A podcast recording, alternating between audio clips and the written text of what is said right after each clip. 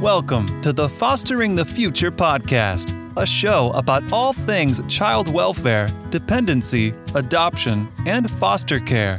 Here are your hosts, veterans in the world of child welfare, Jack and Kat.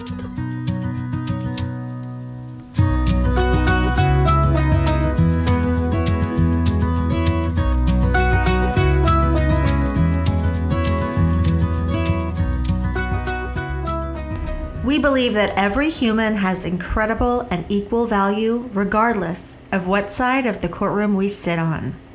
We hope that everyone feels welcome and accepted here on Fostering the Future.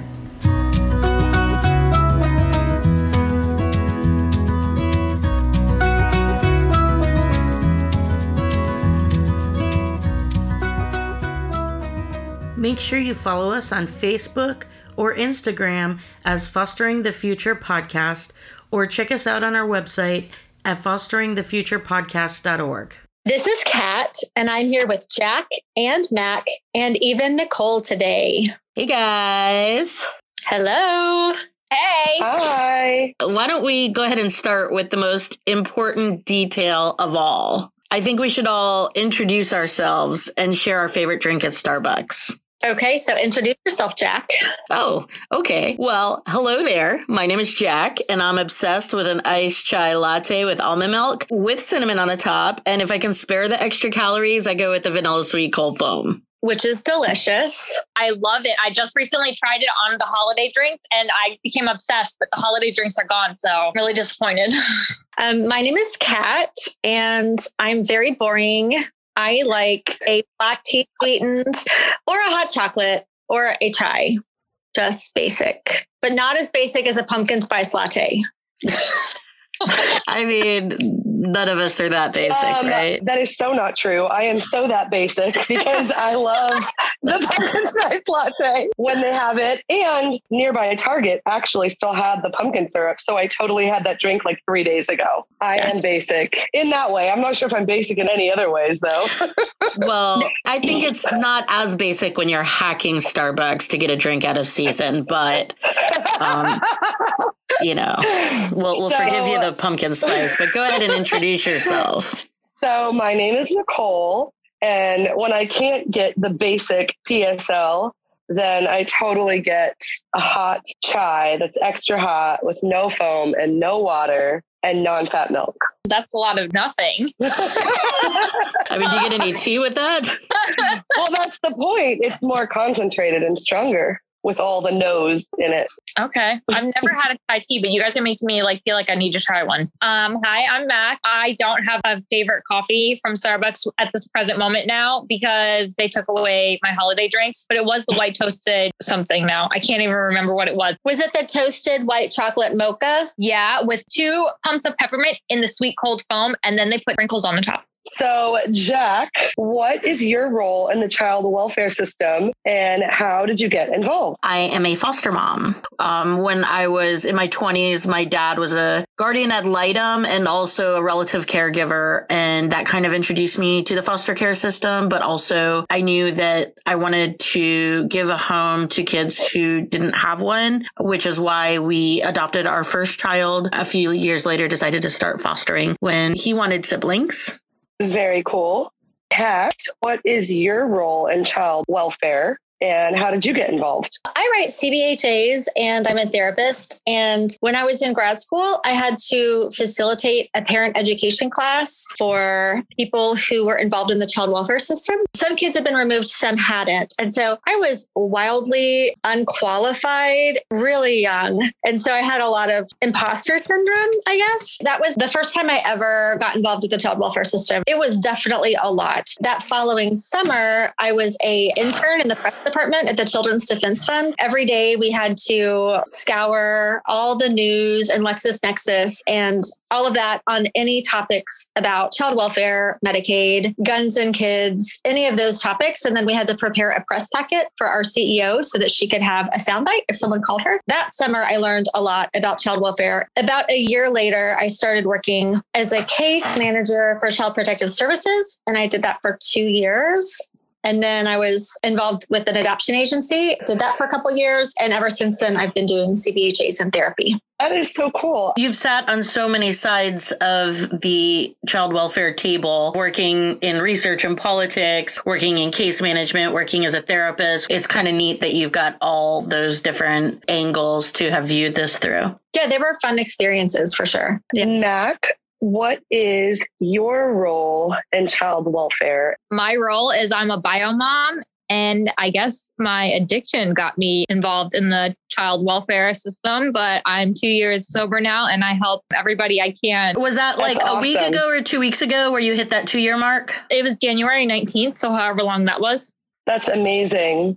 Nicole, what is your role in child welfare and how did you get involved? So I am a foster parent, but first I was a guardian ad litem and I still am a guardian ad litem and have been for four and a half years. And I've been a foster parent for the past two years. I ultimately decided to become a foster parent because I didn't like what I was seeing as foster homes and foster parents as a guardian ad litem. I thought I might be able to make a difference. So that is what got me involved in the child welfare system. As far as becoming a guardian ad litem, I have always loved kids and jumped at the opportunity to work with them. And I was fortunate enough to work at amazing places that supported a lot of organizations that directly impacted children. I wanted to be around them in a more impactful way. And there is no more impactful way than raising them. Mac, what does your house look like? I have three kids that are with me full time during the week. And then I have one kid that's with me on the weekend. What are their ages? Uh, I have an 11 year old. She just turned 11, a nine year old, a seven year old, and then my baby is going to be four. I also Wow. have one that is 12, but that's just that's just a whole nother episode. Right now, I have six kids.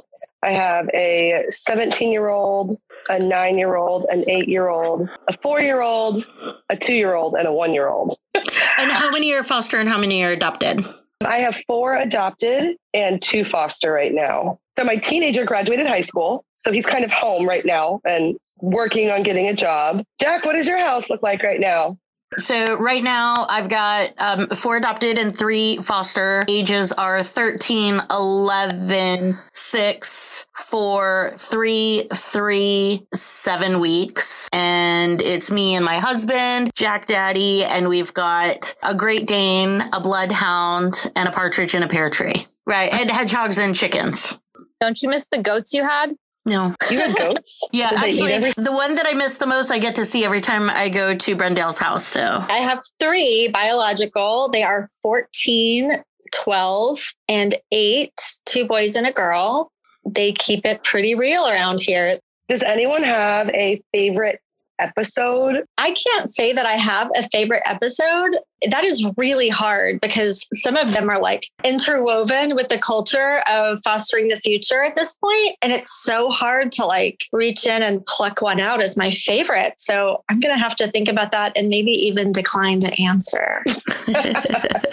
Yeah, I have a lot of favorites. One of mine was definitely the placement episode with Elise. Placement is like where the magic happens, right? I don't know. Like, I, I really enjoyed making that episode and listening to it after. I think the one that got my heart the most was uh, the episode with Madeline. I don't think that a story had ever hit me quite that hard before. And it definitely opened my heart more to wanting to help out with older kids. My favorite one, and I'm biased to this, was Smushy's episode. That was a really great episode. And I was really glad that she opened up so much about it. I would say that one episode that I think I learned a lot from and was really eye opening for me was the occupational therapist episode. It really put me on the path of totally wanting an OT for all of my kids. And I promptly went and got on her wait list.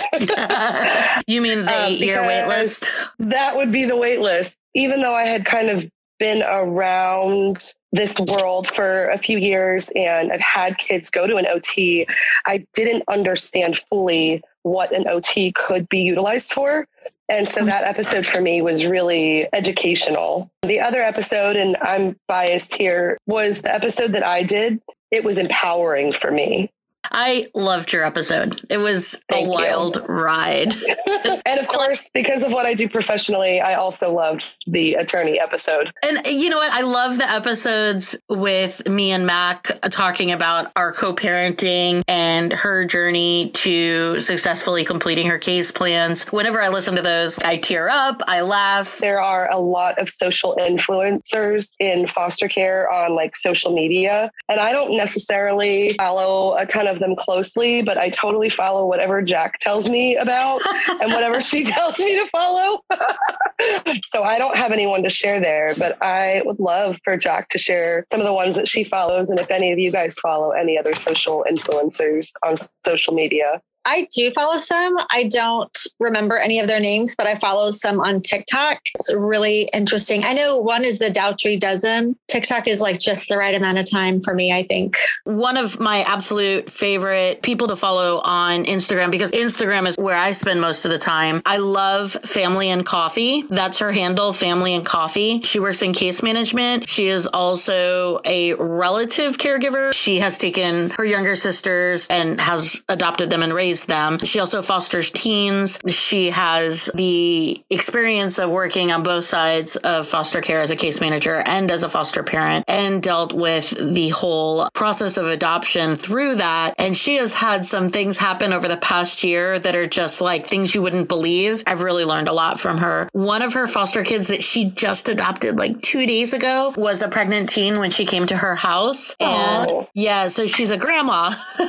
and she's super young because she started fostering, I think, when she was like 19. The Instagram account Foster the Teens. She focuses on teen foster care. That's what she does. She does emergency teen foster care. I've really learned a lot from her. I love the welcome basket she does. There's one foster.parenting and she gives tutorial videos on when a kid comes into your house, like this is how I do my tour. This is how I show them like where everything is. This is what a placement call looks like. And she like acts it out. I am obsessed with watching fostering parents on TikTok, how they show tutorials on what they do when the kids come into care, gift baskets they do for when each kid comes in. That's what my TikTok is filled with now. I need all the tips. can you send them to all of us, please? Do you want to hear my welcome basket story? Oh my gosh. Totally. Since we started doing these episodes where we're talking to people who are teens in foster care, I've been specifically asking, like, send me the big kids, send me the big kids. I want the teens. Surprisingly, it has been difficult to get them to send me teens. So I started getting teens. I wanted to do these welcome baskets. The first couple teens come. One of the placements that I got, he is 14, but he thinks he's like 25. He looked at the basket and he's like, What am I going to do with this crap? This isn't the brand I use. And he threw it on the floor and never touched any of it. So it kind of like, I know that it wasn't about the basket or whatever, but it definitely dampened my excitement about welcome baskets. I have found it is so much easier for me, at least with the older kids that have come into my home. I have kind of basic things at the house. And then if they're here for more than the night or they're going to have be here longer term, I just take them to the store and let them pick out a couple of things. Sometimes maybe they haven't been able to go to the store or pick out their own things. That's been a little bit easier for me. Also, I could just be lazy and not want to make a basket. One of the things that we always ask everybody, and you know, we do those canvas boards when we go to events and stuff. What is one word to describe foster care? Dumpster fire. I mean, lately that couldn't be more true. Just the whole system, not any one person. Well, when I think of foster care, I think of family because I got a whole nother family with my kids being in foster care. And you're stuck with us. I always kind of see the positive side of it, or I try to, right? And for me, it's like love and compassion is what I think of because that's what I try to bring like in my home. But if I think about the system as a whole, I feel like it's always in transition or always in flux and Yeah. there's lack of stability. I guess it depends on everyone's personal experience. I mean, I do feel like the system tremendously broken, but all the people in it, there are a lot of wonderful people in foster care that are holding it together for these kids and thank God for them the system may be broken, but the people that we meet that are involved, the people are just incredible. This is what I think of the system. It's trauma. Everybody has trauma. The kids are traumatized. The parents have experienced their own trauma. All of us that are involved get traumatized by being involved. But then the other side of it is the comfort side because all of the people just want to comfort the kids and help them get past it. Kat, do you have some thoughts as to how less kids could come into foster care? I completely believe in the concept of community schools. There are public schools that offer lots and lots and lots of different support services like dental care, clothing closet for uniforms, haircuts, a grocery store, all of those things. That community effort supports families as a whole and those ecosystems among the schools. When your pediatrician happens to be at your school once a month, or your dentist, or if you're able to go to ballet class at your elementary school after school,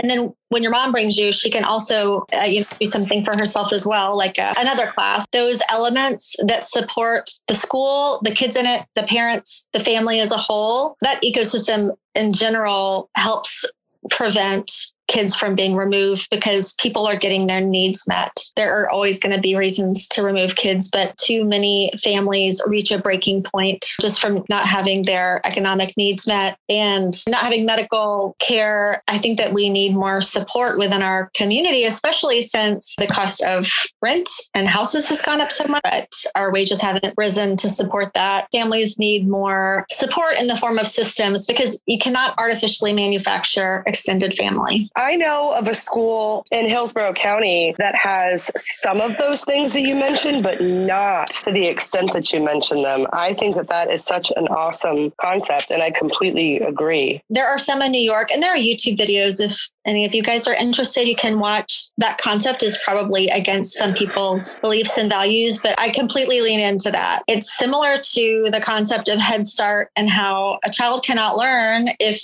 they are hungry or mom is stressed out. You can't thrive in a burning building. Community schools are a much bigger, they offer a lot more. They help families to thrive instead of struggle to survive. So many of the kids in foster care, their parents were in foster care and their grandparents were in foster care. Got this cyclical nature of trauma and addiction, trying to treat the trauma and so forth. Obviously, we're not doing something right when a family comes into the system and then that child then has their kid come into the system system however many years later? What is it that can come in the gap there? What is it that can break the cycle? The nature of trying to get kids home as soon as possible, balanced with not just trying to put a band aid on a situation that needs stitches. I've had a lot of kids that have come through my house recently where they were reunified in like three or four months and then they were brought back into care a couple months later. On one hand, you want kids in foster care as short a time as possible. The speed to reunification is supposed to do the least amount of damage on the kids. But at the same time, you're not going to disrupt generations of trauma and addiction and domestic violence and mental health in four months. You're not going to change the course of your life over doing a couple things over four months. And we know that the first part of that four months, it's probably like a month till your first court hearing. And then like there's such a small amount of time. If you're talking about four months, there's such a small amount of time that actual rehabilitation and growth and learning is happening. It's just hard for me to believe that that's enough, especially when those kids are just coming right back into care. If we're going to go through the effort of taking a child away from their family and out of their home and everything that they know and feel comfort in, then we've got to really do our best and not just, okay, let's check some boxes and get that kid back home. And I don't want kids to linger in foster care. We need to do more. We need to also do more checking back after a kid is reunified, making sure those families are getting resources. I know quite a few families, and this doesn't apply to you at all, Mac, just to be clear, because I, I feel like they're always calling you. I know a couple of families where they were reunified and nobody ever came after. And I'm not talking about 10, 15 years ago. Like like that one episode that we did, I'm talking about within the past year that a child was reunified and nobody ever checked back. There was no follow up. There was nothing ever done. And come to find out the thing that had to happen for that child to be reunified had been undone. And the problem had reappeared very quickly. If a child comes into foster care, that we do everything we can to get that child mental health so that one day their kids aren't in foster care. I think that's such a great point. We know that long term change happens when you make steady one degree turns you know, on a consistent basis, when parents are making like considerable change rapidly, it's more likely to be undone. I think that's a great point. So I've been thinking about it the whole time everyone's been talking. I remember before I was removed, I didn't want to do drugs anymore. I like, I didn't want to, but I didn't know how to get help and I was too ashamed to like ask for help or like, and, and I didn't know where to go to ask for help. So if there was like more resources for people to get help, if I wasn't so scared to like look for help, maybe my kids wouldn't have got gone into care because in the beginning I didn't like I didn't want to do them anymore. I wanted to stop, but I didn't know how to stop. And every time I tried to stop, I'd start right back again. So if there was more resources to help you before my kids actually got removed, I feel like that would help so much better. Or if safe at home, because I had safe at home and I don't know how they do their thing, but like I was getting high on and off the whole entire time I had safe at home. They weren't doing their job on checking on me and doing what they needed to do before my kids got removed. So if there like I just feel like if there was more resources and I wasn't so scared of being judged on doing drugs in the first place, then I don't think my kids would have gotten removed. If I would have gotten the help before yes. so bad. Removing the stigma of actually saying I have a problem, please help me.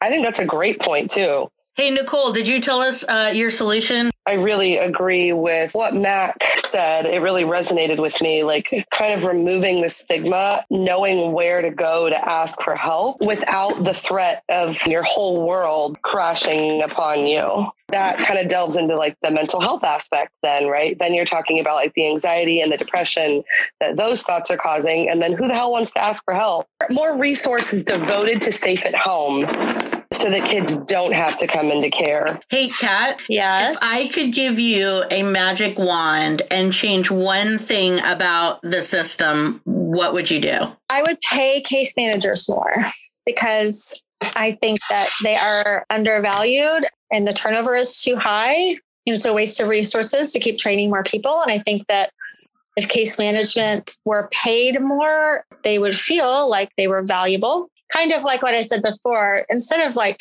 just surviving each day, maybe they would be thriving because their personal needs would be met.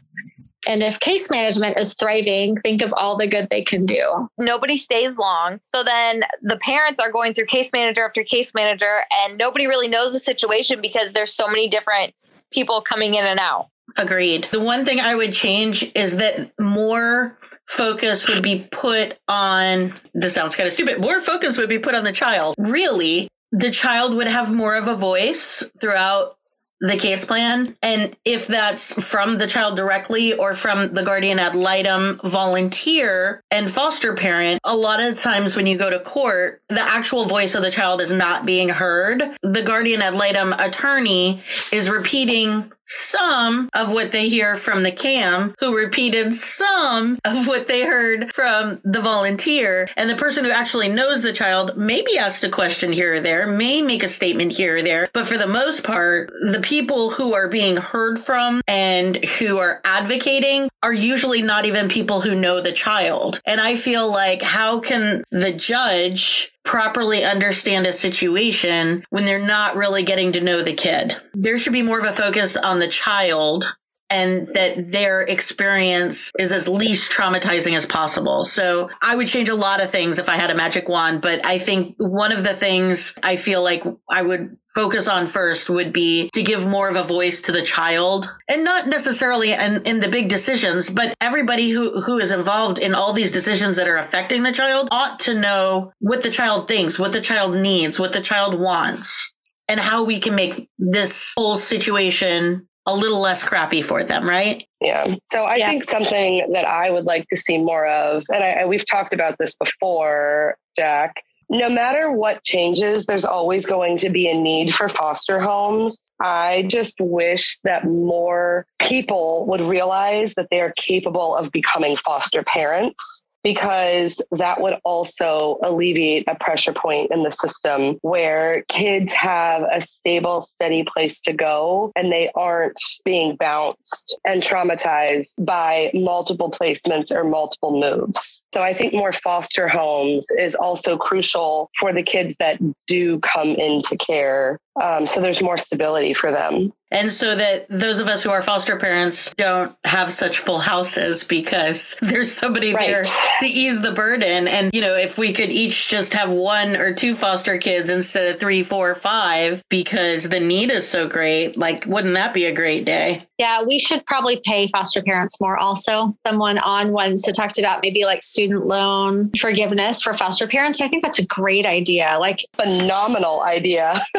yeah. Yeah. I think it is. So, Mac, what is your favorite thing about working on fostering the future? My favorite thing is hearing different sides of the foster care system, like the lawyers and like other kids in foster care, hearing everybody else's side. I know my side and I know the hell I've been through, but I like hearing other people's side because then it makes my side not feel so bad sometimes. I got to tell you guys, my favorite thing about working on the podcast is like the moment that we're in the studio together and we're talking to each other or to someone. Maybe not as much today because, you know, you're not in here with me. And as much as I love interviewing and I'll do it over Zoom any day of the week, the actual being in here, whether we've got a board or not, but a board always makes it better. Just the moments of conversation that we have when we're sitting in these chairs looking at each other it makes my heart so freaking happy. I could care less whether we ever even put it out. It just makes me happy to do it. I'm not passionate about editing, you know what I mean? But I'm passionate about sitting and having conversations in here with y'all and with other people. So my absolute favorite part is the moment that we're in here. And I know sometimes time really does get away from us. Sometimes we'll be in this conversation and all of a sudden I look up and it's three hours later or four hours later. It's just kind of magical sometimes. So the moments in the studio while we're having a conversation and learning from each other and from other people is like my freaking heart, man. Love the sense of community that I feel sitting in the studio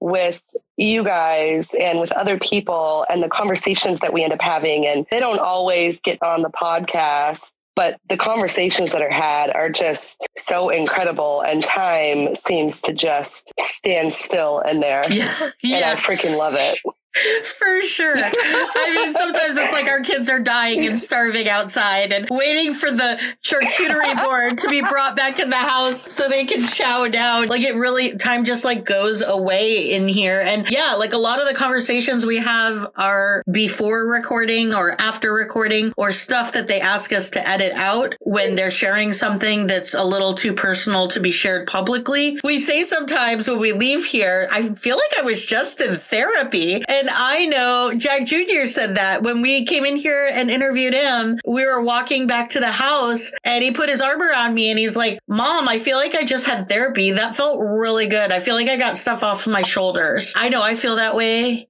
And I know other guests have said, you know, I kind of feel like we just did therapy. And sometimes I feel like we need therapy afterwards. I love just interviewing each guest. It's such a hope filled situation almost all the time because it's just a reminder of how much good there is in every role in child welfare. Collectively, as a whole, it can be difficult to look at. We see these people that are working within it and how passionate they are and how much they want good things to happen for kids. It's just such a hopeful thing. You know, it makes me want to keep doing what I'm doing and hope that you guys keep doing what you're doing. Kat, what is your personal goal to make positive change in your community? I mean, I got to be honest. I just want to like paint all day by the beach or something, but that is not going to be doing. I really want to continue making progress in therapy with people. I'd like to specifically work with populations like kids who are in foster care, people who have gone through trauma, people who are experiencing traumatic events, And I'd like to specifically work more with deaf people in general. I mean, I would like to make a positive change as a whole, but I don't have like a giant goal, but it is my like micro goal to just fill the cups of other people who are working in this role because I feel like so many people are struggling and overworked and tired.